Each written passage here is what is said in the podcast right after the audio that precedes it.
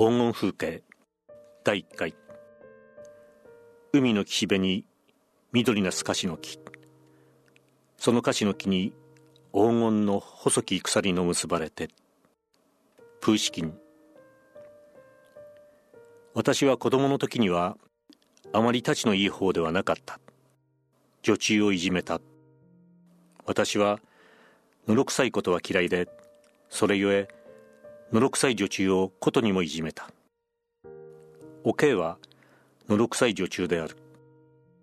りんごの皮を剥かせても剥きながら何を考えているのか二度も三度も手を休めて「おい」とその度ごとに厳しく声をかけてやらないと片手にりんご片手にナイフを持ったままいつまでもぼんやりしているのだ。足りないのではないかと思われた。台所で何もせずにただのっそり突っ立っている姿を私はよく見かけたものであるが子供心にも薄みっともなく妙に勘に触って「おいおけい日は短いのだぞ」などと大人びた。今思っても背筋の寒くなるような非道の言葉を投げつけてそれで足りずに一度はおけを呼びつけ私の絵本の官兵式の何百人となくうようよしている兵隊。馬に乗っているものもあり旗持っているものもあり銃になっているものもあり。その一人一人の兵隊の形をハサミでもって切り抜かせ不器用な桶は朝から昼飯も食わず日暮れ頃までかかってやっと30人くらい。それも大将のひげを片方切り落としたり銃持つ兵隊の手を熊の手みたいに恐ろしく大きく切り抜いたりそうしていちいち私に怒鳴られ夏の頃であった。おけいは汗かきなので切り抜かれた兵隊たちはみんなおけいの手の汗でびしょびしょ濡れて私はついに感触を起こしおけいを蹴った。確かに肩を蹴ったはずなのにおけいは右の方を押さえガバと泣き伏し泣き泣き言った。親にさえ顔を踏まれたことはない。一生覚えております。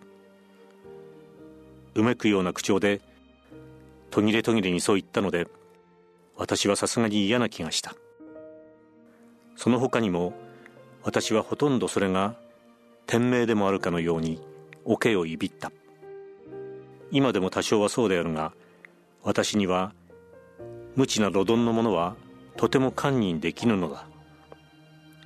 一昨年私は家を追われ一夜のうちに窮迫し巷をさまよい処々に泣きつきその日その日の命をつなぎやや分筆でもって自活できるあてがつき始めたと思った途端病を得た。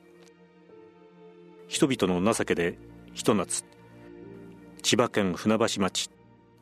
泥の海のすぐ近くに小さい家を借り自炊の保養をすることができ。毎夜毎夜寝巻きを絞るほどの寝汗と戦い。それでも仕事はしなければならず。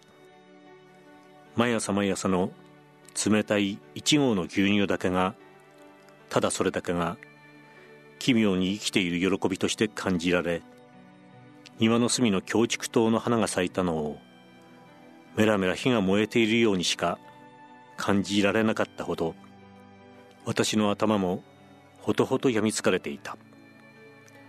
その頃のこと戸籍調べの四十に近い痩せて小柄のおまわりが玄関で帳簿の私の名前とそれから武将髭伸ばし放題の私の顔とをつくづく見比べ「おや？あなたはどこどこのお坊ちゃんじゃございませんか？